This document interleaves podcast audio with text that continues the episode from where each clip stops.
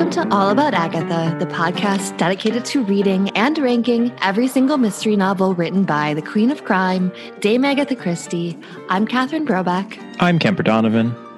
And we are covering some Poirot and some very early Poirot at that, aren't we?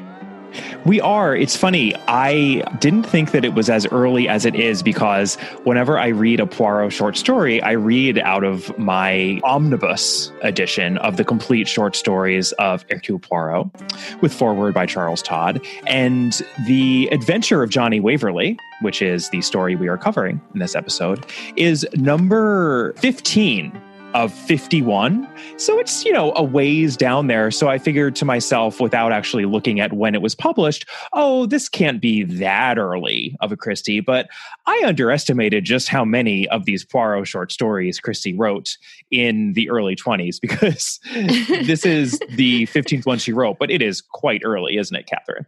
Yeah, it was first published in The Sketch, bien mm, sûr, Yeah, of course. in October of 1923 under the title The Kidnapping of Johnnie Waverly. I suppose the actual title is the more accurate one. Yeah, a kidnapping is more specific, isn't Mhm. it? But yes, um, it is. perhaps the adventure of Johnnie Waverly is a little more hopeful.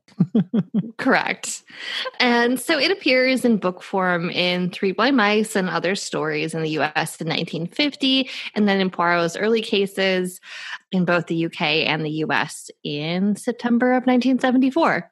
Because, by the way, the first Poirot short story that Christie wrote was also published in 1923 in the sketch. Mhm. And there are in the spring, though. In yes, exactly. I mean, she, but it's it's really you know just such an amazingly fertile period for her when it comes, especially to those Poirot short stories, and kind of explains why I think.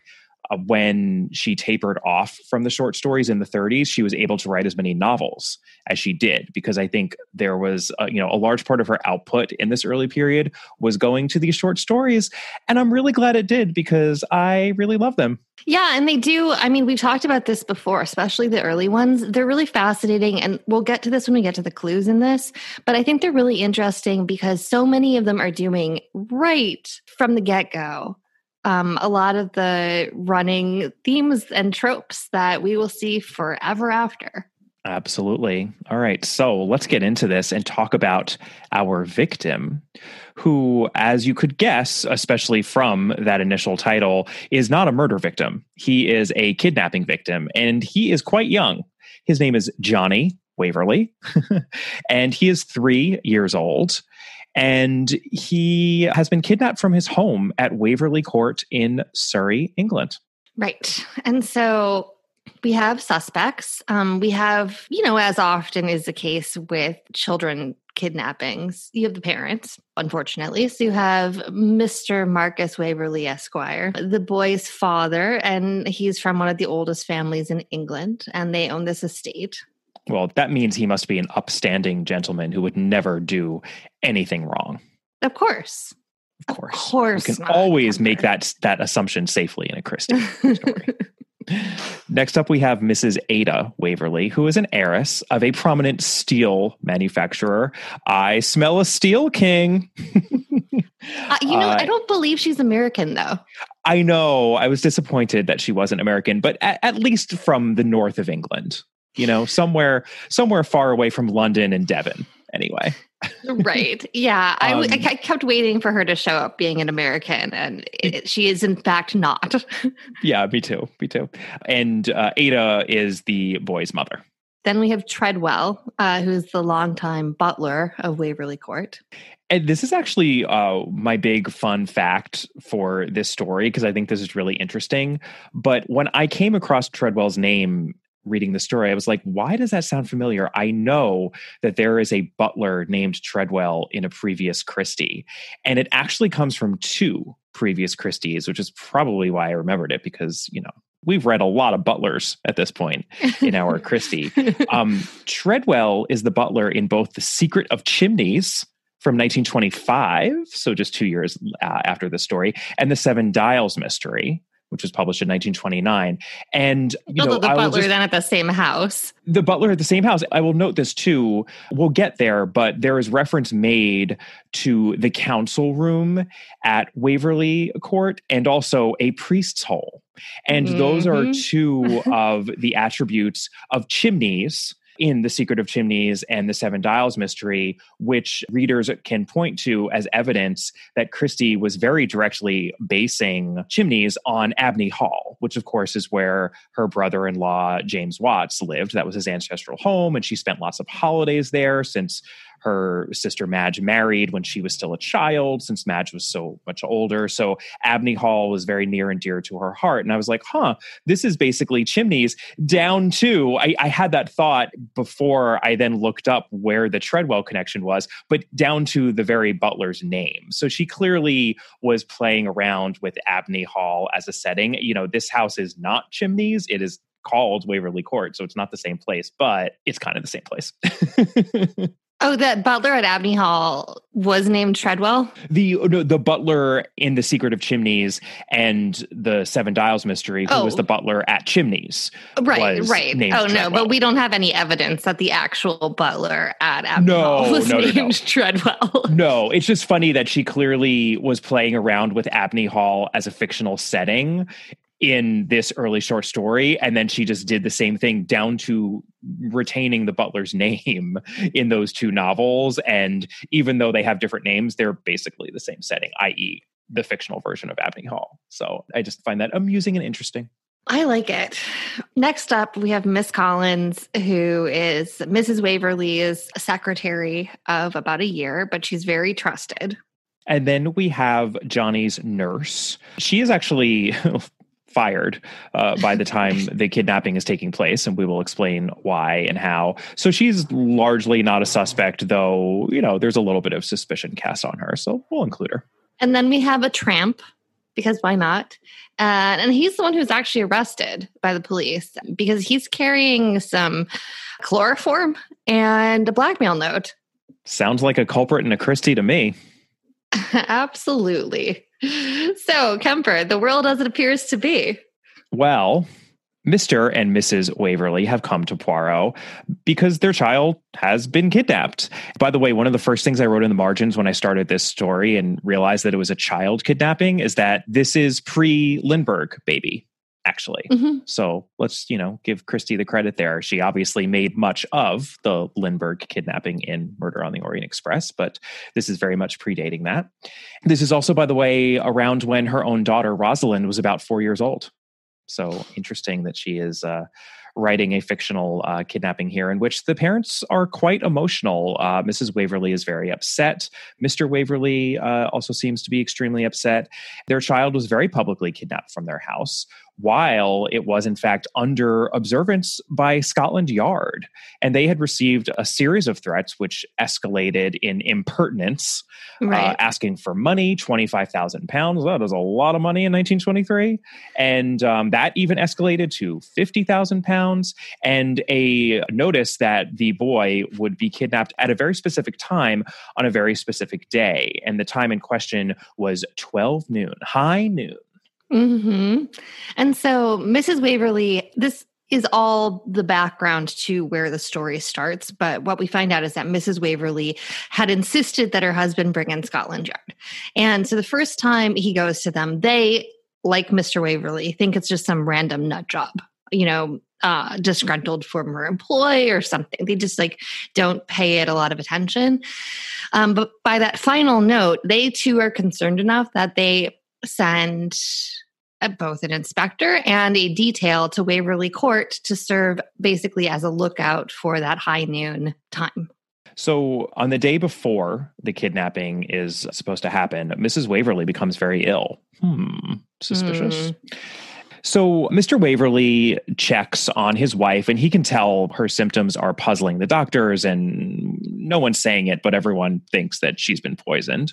And perhaps this has to do with the kidnapping. It's, it's sort of taking her out of the action. Mm-hmm. And uh, he goes back to his own room uh, where he has his own bed, since this is a genteel couple of 1923. And oh my gosh, of course they don't sleep in the same room. and he finds a note pinned to his pillow, which is in the same handwriting as the others and contains just three words at 12 o'clock. He freaks out at that point. Right. And so, because now it seems very clear that the call so to speak, has been coming from inside the house, Mr. Waverly fires the entirety of the household staff, with the exception of Treadwell, who's been the butler since Waverly was a boy, and Miss Collins, because Mrs. Waverly trusts her.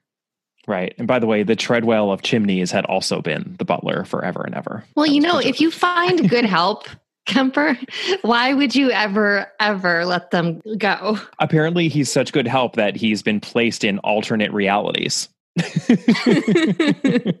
Apparently so, yes. So on the appointed day, our Inspector d'Histoire, who is Inspector McNeil of Scotland Yard, he arrives at the house along with a contingent of policemen patrolling the property. And when the clock strikes 12 in the council room, they have a grandfather clock there. And Abney Hall really did have a room that was called the council room. It figures very prominently into the uh, plot of The Secret of Chimneys, if I remember correctly. When mm-hmm. this clock strikes 12, there's a commotion outside. And Mr. Waverly and the inspector stupidly rush outside. They do not take Johnny with them who has right. been with them to see what's going on. And the police have caught a tramp. This is our aforementioned tramp who makes such a perfect suspect because he has a note, he has chloroform on him. He says that he was essentially just paid to deliver this package. He didn't even mm-hmm. know what he was delivering, but he's arrested. No one seems to believe him. And uh, you probably see where this is going. Upon returning to that room, Johnny is gone. There's no sign of him. Instead, the police see a gray car roaring off with a man and a flaxen haired child next to him. And everyone assumes that's Johnny, since Johnny has blonde curls himself, as every adorable child ought, I suppose, especially in 1920s England on lavish country estates. And they just and, like wear little short pants and suck on lollipops and little little sailor pants. Yeah, the, little sailor pants the American version is Bonnie Blue Butler.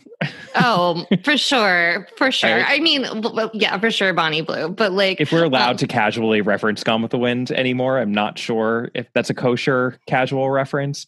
I just always think of that. I'm like, uh oh, don't get the pony, don't get the pony, and then let the girl say something like, Daddy, Daddy, look at me. It's not going to end well, folks. Not going to end well. Spoiler, Catherine. Spoiler. Sorry. so um, they follow in pursuit of that car, of course, but they do not find that car. The car gets away. So, additionally, the tramp tries to point the finger at Treadwell, saying that he was the man who paid him, except without a mustache. And the police are basically like, uh, no, he's been in the house the whole time. And equally odd, once all this has started to happen, the village clocks start chiming noon, which means that all the that the grandfather clock in the house, particularly, has been pushed uh, forward by ten minutes. Yeah, this is one of those timing obfuscations in Christie that simply could not take place today due to, you know, the Digital. fact that we all have at least one device on our bodies at all times that tells us, you know, the atomic time. I know. I mean, I like have thought about, you know, I suppose the only case would be if you went someplace without cell phone reception you know what uh, there will be a mystery a contemporary mystery that features that kind of an obfuscation uh, convincingly it'll happen i don't think it's happened yet that i can think of off the top of my head but yes i no. suppose i suppose if you go someplace without anything digital you might be able right. to pull it off like a very self-consciously twee sort of hipstery hotel where everyone has to turn off their cell phones and you know there's only like one ostentatious oh, well, grandfather you clock. Know, I mean, I'm not. Hall. I'm not trying to offer up free suggestions to people, but Kemper, are you familiar with those digital detox retreats where oh, you get boy. charged like a large amount of money to go to like a campground north of San Francisco, and you have to like put aside all your electronics, and you're only given like a pad of paper and a pencil, and you know, it's basically like summer camp. I remember I was going to go on a youth retreat in high school, but one of the prerequisites was having to leave your watch because we didn't have phones. That's how long ago this was. Um, you had you couldn't have your watch on you, and I remember feeling so controlled by that that it was a non-starter for me. I was like, nope, can't do it, not going. I don't want to be rendered by whatever cult this is. well, I, um, I I do I do try to vaguely remember. I mean, I'm sure I had a watch too, but I'm trying to remember. I think that at summer camp they just like rang out a bell or like uh, a speaker message for you to like switch what you were doing. Oh yeah, I mean it was a lot easier back in the day to mess with people's sense of time. Interesting. Yeah, somebody somebody should I know somebody should write a, a digital detox retreat murder. and call it exactly that. yes, exactly. Digital Detox Retreat Murder by Catherine Brobeck. I know. Hmm. Many publishers are listening. hmm. Interesting. So all of this is told uh, in retrospect. Like now we are brought up to the present, by the way. I mean, this is, which is so typical for these early Poirot stories and is completely changed in the Suchet adaptation, of course, which is much more dynamic and action oriented. Mm-hmm. It's actually quite an easy change for this story, I thought, in the adaptation. But now in the present, Poirot is up to speed and he and Hastings go to Waverly Court where they take a look at, oh, yes, the priest hole that exists in this house, because of course there's a priest hole here. It's not I just chimneys that has priest holes. I know I mean, there, Christie there loves mul- holes. Many, many early Christie stories with priest holes. She never met a priest hole she didn't like. So it is in this priest hole that we get our really only, I think, honest to goodness physical clue. Well, that's not completely true, but it's, pretty it's a pretty it's traditional the, clue. It's really the biggest one. Yeah, it's the biggest one. So the priest hole has been swept, but they missed a corner. They missed a spot and of course, our Poirot does not fail to notice it. So there's a dusty corner in which Poirot sees what appears to be little paw prints, paw prints of a teeny tiny dog, mm-hmm. perhaps. It's very curious. Right. So Poirot and Hastings interview Treadwell and Miss Collins. And they also, during all of this, discover that all of the women, basically from Mrs. Waverly to Miss Collins to the former nurse, all seem to vaguely dislike Treadwell which is not a good sign. Speaking of, they also leave uh, Waverly Court and they interview the former nurse too, because one of the questions that they ask her is charmingly, really. Um, Poirot asks if the family has a toy dog. And she, she says, says, No, oh, of course they don't. No, no, yeah. no, they don't. They don't have a Yorkie. They don't have a Pekingese. No. Nope. You know, no toy dogs. Perhaps we'll revisit that. So Poirot and Hastings go back to Waverly Court after their investigations. And after Poirot gives Hastings the rundown, uh, which is namely that Miss Collins, who had left, before all of these events took place couldn't have done it.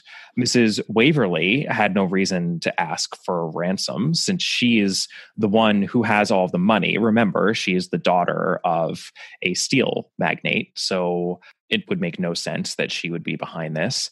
And Treadwell has an ironclad alibi. I mean, when the kidnapping took place, everyone saw the boy in the car. Treadwell was definitely in the house, and it's an alibi that a lot of people seem to be able to vouch for. So this is a real pickle that uh, we find ourselves in. And perhaps it really is that tramp, which would just seem like such a boring ending to a Christie story. But we're going to use some clues to bridge on over to the world as it actually is. Take it away, Catherine Brobeck. Clue number one where there is a priest hole, there is an answer. Poirot puts a lot of fixation on this little point, and especially on those teensy tiny puppy prints. And there's obviously a reason for this. This is actually a very short short story. And if it's going to put that much attention on those puppy prints, just pay attention to it. So the deduction is somebody knew about the priest hole very recently and had used it and then had swept it clean, forgetting that one corner, along with if not a very small dog, something that would seem like a very small dog. Something at least very small dog shaped. Mm-hmm. Hmm. Mm. All right, clue number two, and this really is a, a Christie classic. Follow the money. Uh, you know, money is always so often the motivating factor here in a Christie. It so often does come down to lucre, which is very uh, true to life. Yes. And who has the money in the story? Uh, well, Mr. Waverly has the family name, but as these things so often go, he married the money, and his wife holds the purse strings here. You know, we are not in the 19th century. She still controls her own money, even after they have become a married couple. And she seems to be holding it pretty tightly. And we are put on notice about this at the beginning, where Poirot you know thinks to himself well she clearly loves her son a lot but she also is very clearly her father's daughter and seems to be a bit tight fisted when it comes to uh, money and just in terms of her overall demeanor. So it's not a stretch to imagine the dynamic between mister mm-hmm. and Mrs. Waverly where money. Right. Well, we're told by Hastings that Hastings finds out later that her father came up as a clerk for some sort of business when, or a clerk, um, when he was a very young man to become this massive steel magnet. Right. So he, they value being very frugal. He went from Bob Cratchit to Ebenezer Scrooge, essentially. Yeah, basically. to to use a holiday rags to riches reference. so the deduction here is that, you know, we've seen this so many times before when you have a marriage in which one party has the money and the other party perhaps wants the money because people just in general do want money for various things, we should look very closely at the party who desires that money and does not have it. So perhaps there's something else going on here with Mr. Waverly. Clue number three timing clues right? There's a huge emphasis made on 12 o'clock repeatedly. It's in multiple notes, right? We talk about it, you know, the ringing of the clock in the room where they're hiding out. We hear the clocks in the village going off. It's clear that the clock in the house has been changed. Why would this be? Well, uh, why is it usually it's a mistract, right? When everyone goes out of the room at quote unquote noon, which isn't noon, what happens? Johnny disappears in other words, someone in the house wanted everyone's attention drawn away from what was happening inside the house. Right. And it's kind of an additive clue as to the call coming from inside the house. Mm-hmm. You know, like we know from those notes that somehow someone within the house was doing all this. But what's key here is that all of the servants, except for Treadwell and Miss Collins, have been fired at this point and Mrs. Waverly is in her bed ill. So there there are literally only three people inside the house who could have altered the clock: Treadwell, Miss Collins, and Mr. Waverly. Mm-hmm. So that's significant. Yep. And then our last clue really comes down to physical appearance. You could call it a quasi costuming clue. It's just never to assume anything where physical appearance is concerned, especially when we can't get a good look at someone, either because of bad lighting or perhaps just distance. Mm-hmm. And we saw that adorable flaxen haired child being driven away in the car from a fast driving car from a distance, right? We actually didn't even see it at all. The story was being told to us secondhand, but all of the police, the Scotland Yard inspector, etc., they all saw this from far away and they assumed that that flaxen haired child was Johnny Waverly. And the deduction is that, of course, we should not assume anything in Christie's story. And uh, perhaps that was not Johnny Waverly. Perhaps something else was afoot here. Catherine Brobeck, what is happening? Take us to our resolution, please. So Poirot and Hastings head back to Waverly Court, and Poirot hands Mr. Waverly a piece of paper. He says, you know, it will have the address for his son's location. And it's blank. It's a blank piece of paper. And Poirot says to Mr. Waverly that he has 24 hours to fill it in himself, which is actually like, I kind of like this as like the kicker to this story. It's just like so Poirot just looking at this man and being like, nah, got you. Oh yeah, I mean it's a Poirot brings on the drama, and this is a very snarky. I know, uh, so snarky. I really like it.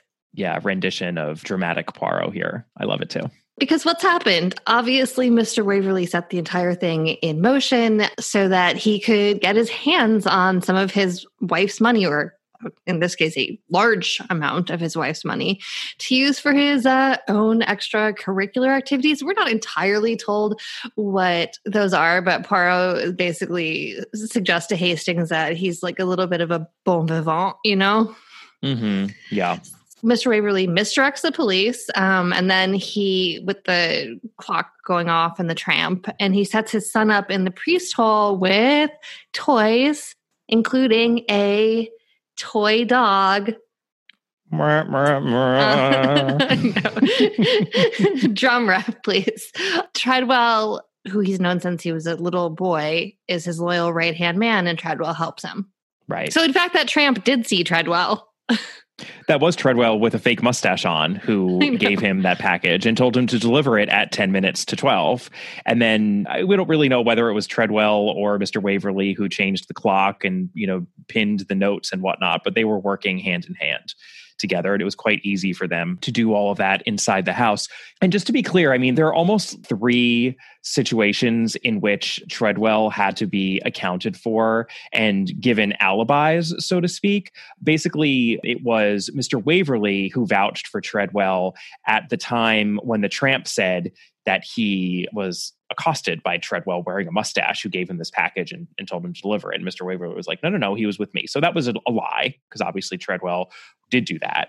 Then we have the moment when Mr. Waverly and the inspector ran out of the room and Johnny was left alone with Treadwell. So it right. was Treadwell who stashed him in the priest's hole with the toys that they had put in there to keep him quiet. Mm-hmm. And then after that, when the car drives away, everyone sees that Treadwell, of course, is still in the house because even though it took him probably like 30 seconds to stash away poor little Johnny, he can make himself noticeable and no one thinks that he could have had anything to do with it. So within those three discrete moments treadwell has managed to kind of account for himself or you know ensure that there's no suspicion put on him because no one thinks that it would have been that quick of a job to secrete Johnny Waverly into that priest hole. But of course, Poirot does because of the toy dog prints. So, um, and also, by the way, Scotland Yard doesn't know about the priest hole. Right. And yeah, they don't even know about the priest hole. I mean, oh my God, do they realize that they're in an Agatha Christie story here? Come on. um, and then, of course, there actually is a third person who's in on this because there did have to be that third man who was driving the car with what turns out to be a decoy boy. And we are told, and it is really weird and really funky. creepy. It's really creepy too. Yes, it really is. I underlined that section too. And I put a question mark and an exclamation point next I know, like, oh my gosh, like this is what should be investigated because this is terrifying. Yeah, so this is part of the story we're told in retrospect about the car that had been driving away because they're not able to to find it right away, but they eventually do track it down.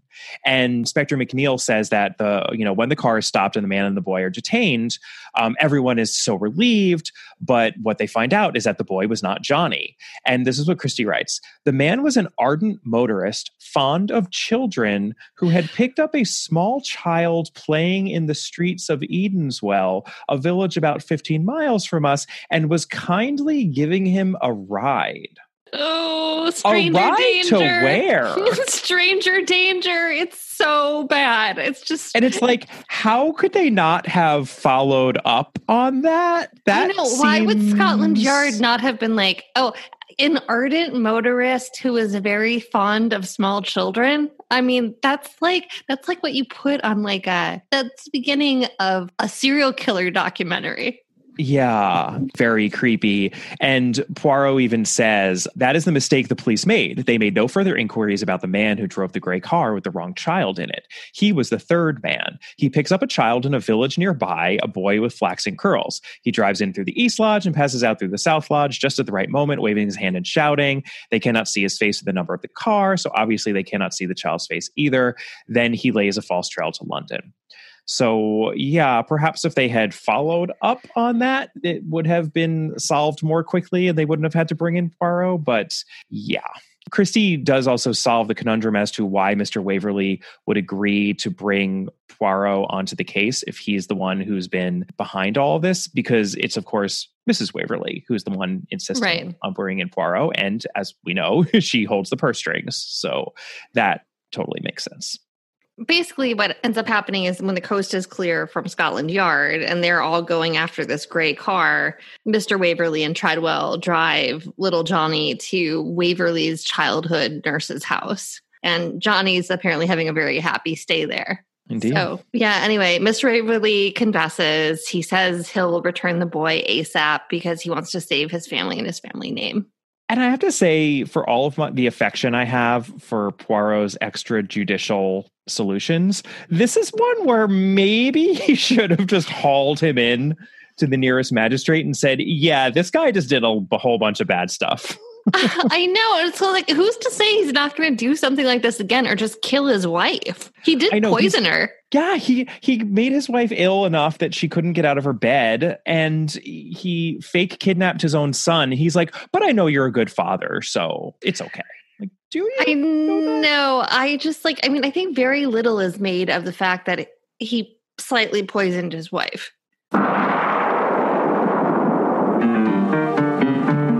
Don't touch that dial. We'll be back in a moment with the rest of our episode. We just wanted to take a moment to ask you, our dear listeners, for a favor. If you haven't already done so, we would very much appreciate it if you take a moment to, you know, give us a rating or a review wherever you're listening to this podcast. It really helps the podcast out because ratings and reviews make it much easier for other Christie fans such as yourselves to find our podcast. And the more ratings and reviews we get, the more people we can reach. It should take you a matter of seconds, and lucky you, we're going to provide you with those seconds right now. So go to it.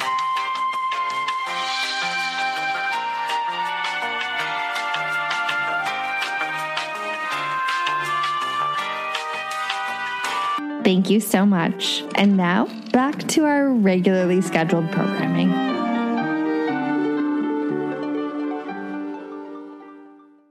Well, that is the end of the Christie short story, which is pretty short. It's there there are shorter ones, but you know, this is definitely one of the simpler stories and very simply told too because so much of it is told in summation in mm-hmm. retrospect mm-hmm. in the first couple of pages. So, it's certainly one of her more slight short stories. Interestingly, transitioning over into the Suchet adaptation. Mm-hmm which is very delightful. This yes. is the third episode of the first season. So it aired on the 22nd of January, 1989, over 32 years ago. Very exciting. And though this was the third episode that aired, uh, we learn in David Suchet's Poirot and Me that it was the second episode they shot exactly two weeks after our first. And even more fascinatingly, uh, as I learned in Mark Aldridge's new book, Agatha Christie's Poirot, the greatest detective in the world, which really does have so much good information, especially as to Poirot short stories, that I can say with authority I cannot find anywhere else. Like this book just came out, but it has already been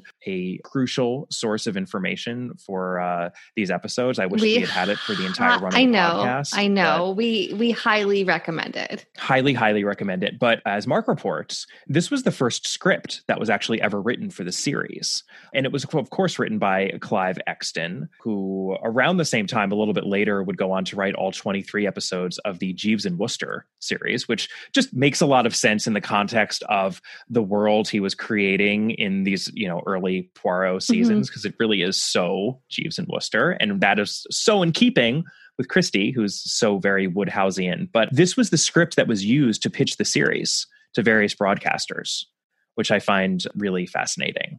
It's a really good series. And um, the only other thing I'll say just about Mark's book, because I was reading a little bit um, in and around this episode when I was looking it up, is that he also explains, uh, I believe, for the first time, why they chose the episodes that they did for that first season. You know, they had to pick 10 short stories. And what's really, really fascinating about it is that the estate specifically did not want to use any of the Poirot Investigates short stories in the first season. And I never even realized that until I read it, but it's true that none of those early Poirots that were collected into Poirot Investigates are used because they kind of wanted to have them in reserve.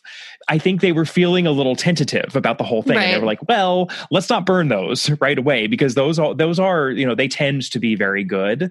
So let's find 10 other stories, which is why they actually chose from a lot of the early Poirots that were collected in the Poirot's early cases. And also, they did a bunch of the novellas Mm-hmm. And the other reason why they chose that sort of smattering is that they wanted to have stories that didn't just feature murders, as most of them do, but ones like this one, which featured a kidnapping. And then for uh, Murder in the Mews, which is actually their second episode that aired, uh, fast forward if you haven't yet read Murder in the Mews, uh, we obviously already covered it, but that one seems to feature a murder, but it actually features a suicide. And they just wanted to, to give a sense of the variety that exists among these stories that it's not always just a cut and dry murder mystery. So that also no, it makes a lot of sense. Yeah, it's just you know, and it, it's a great first season. And as always, I'm just always delighted by how fresh faced everyone is and the energy. You can just feel it in the episode. It's just you know, no, and it has um this I mean it certainly has very good just like character development scenes of all four of the leads. You get yeah. Miss, you get Miss Lemon's um filing system which I think we is that in Hickory Dickory Dock? Is that where that comes up? It, like it's pretty I, late on because we don't get a lot of Miss Lemon really in actual Christie. So, but the filing system is canon. It is canon.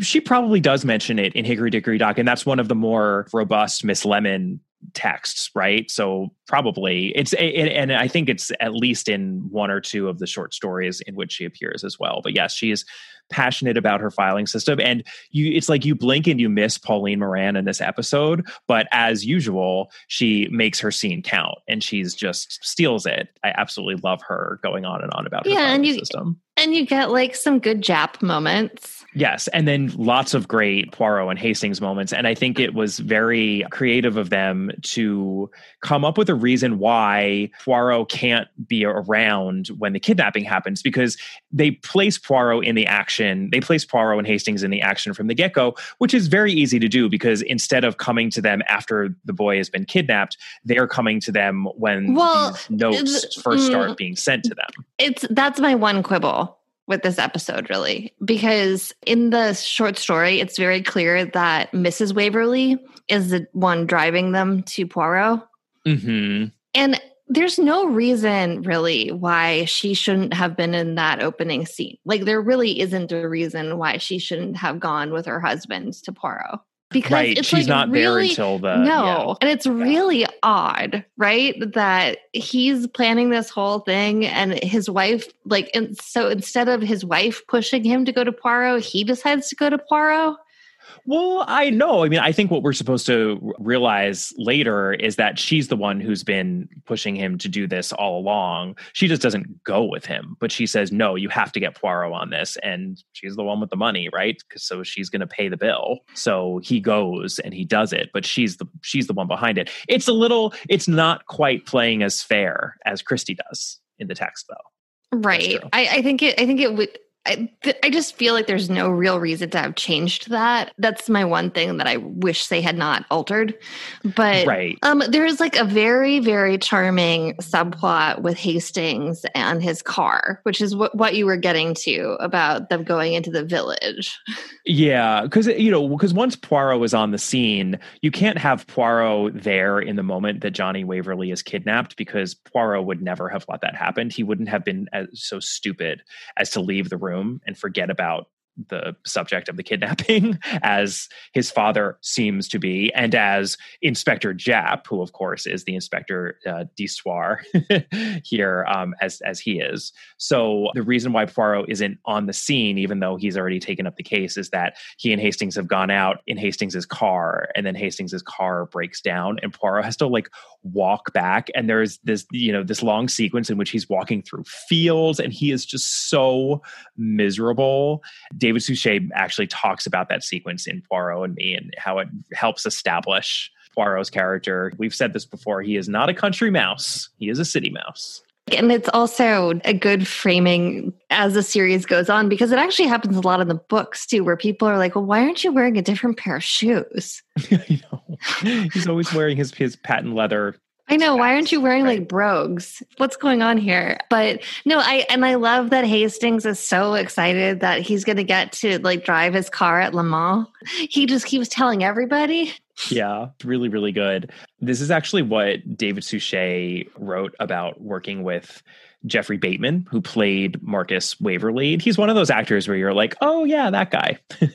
a great character actor. He said, Jeffrey and I had definitely worked together before at the Connaught Theater in Worthing in 1971 when he played a samurai warrior in a stage version of the classic 1950 Japanese film drama Rashomon.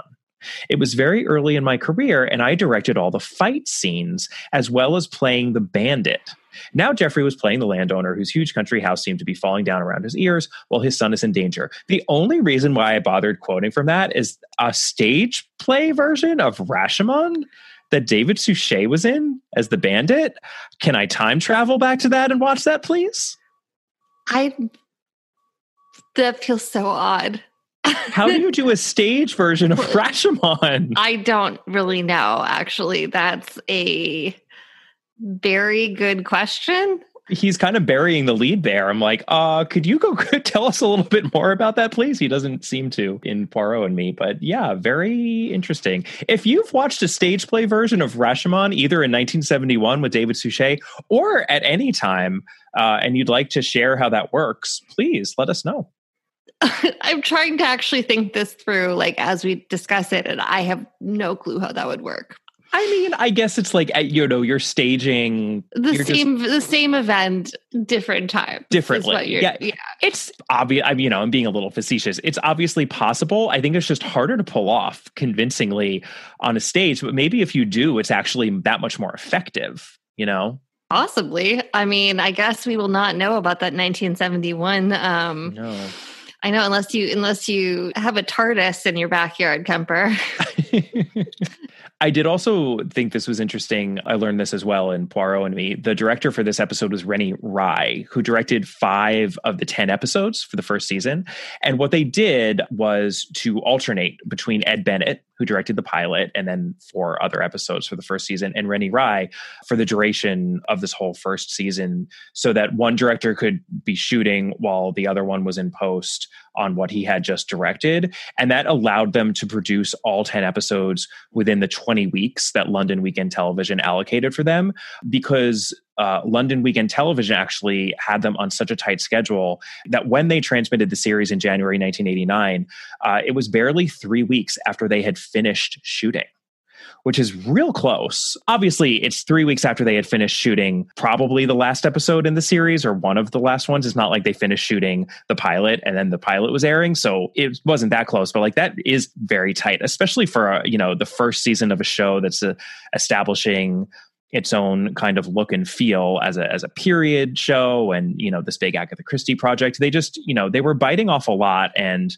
it's just always worth remarking that they chewed it well and mm-hmm. uh, really just establish this show for the shining jewel that it is from the get go under I think some challenging circumstances. So yeah, and they uh, they have good locations in this one too. I mean, the house Waverly Court is gorgeous. It's it's very gorgeous, and they do. You know, this perhaps mitigates a little bit your issue with Mrs. Waverly not coming to that initial consultation. They make a lot out of the fact that Waverly Court is kind of crumbling and there's all this scaffolding because they had been doing repairs to try to refurbish it but those repairs have stopped and it's constantly commented upon that Mrs. Waverly wasn't really very interested in the repairs and she doesn't really care if the house crumbles to the ground and how she really does have all the money and we only really learn about that situation in the text much later and there's not much as much made of it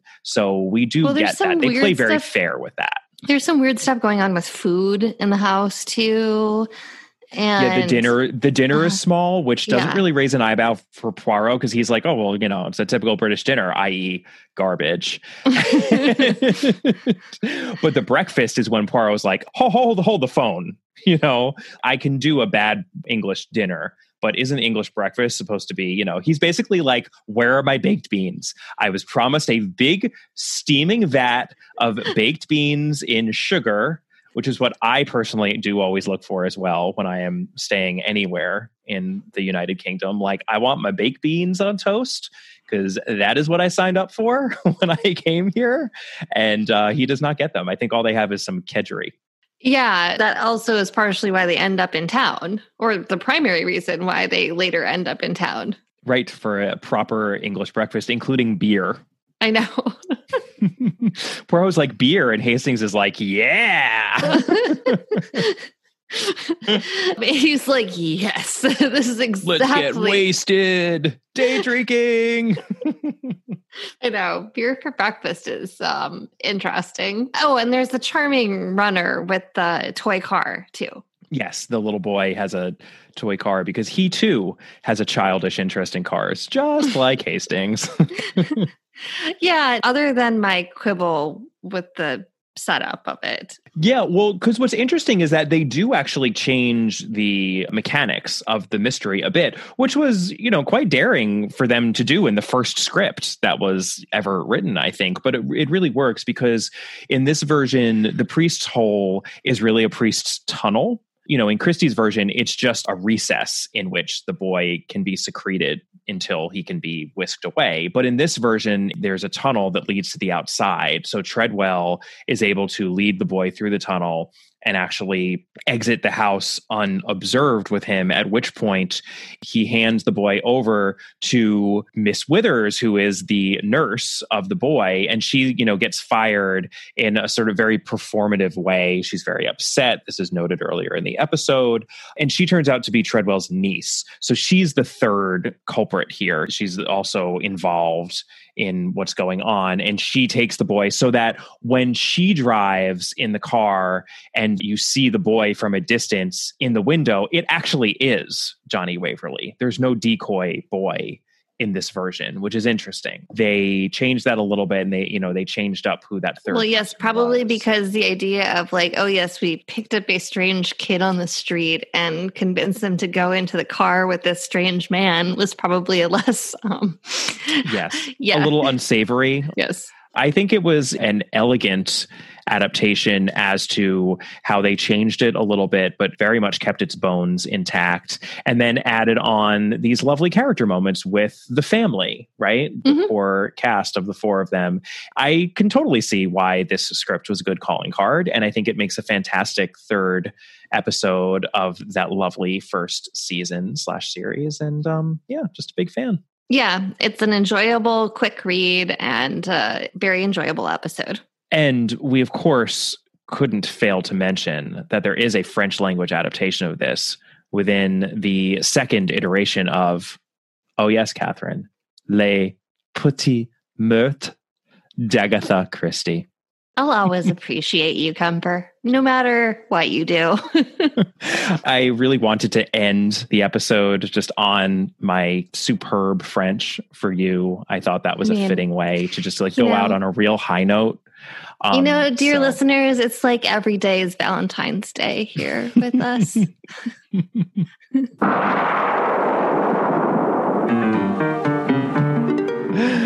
So that is the adventure of Johnnie Waverly or the kidnapping of Johnnie Waverly. I think it's a really fun early Poirot, and we really are running out of those early Poirots at this point. So I'm really trying to savor each one while we still have it.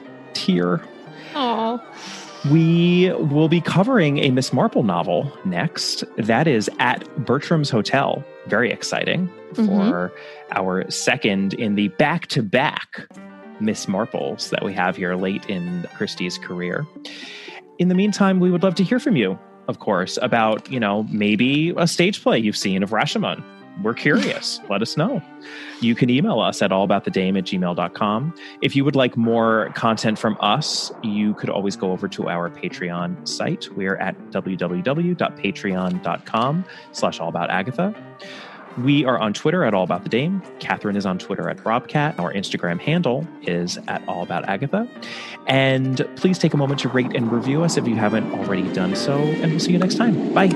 Bye.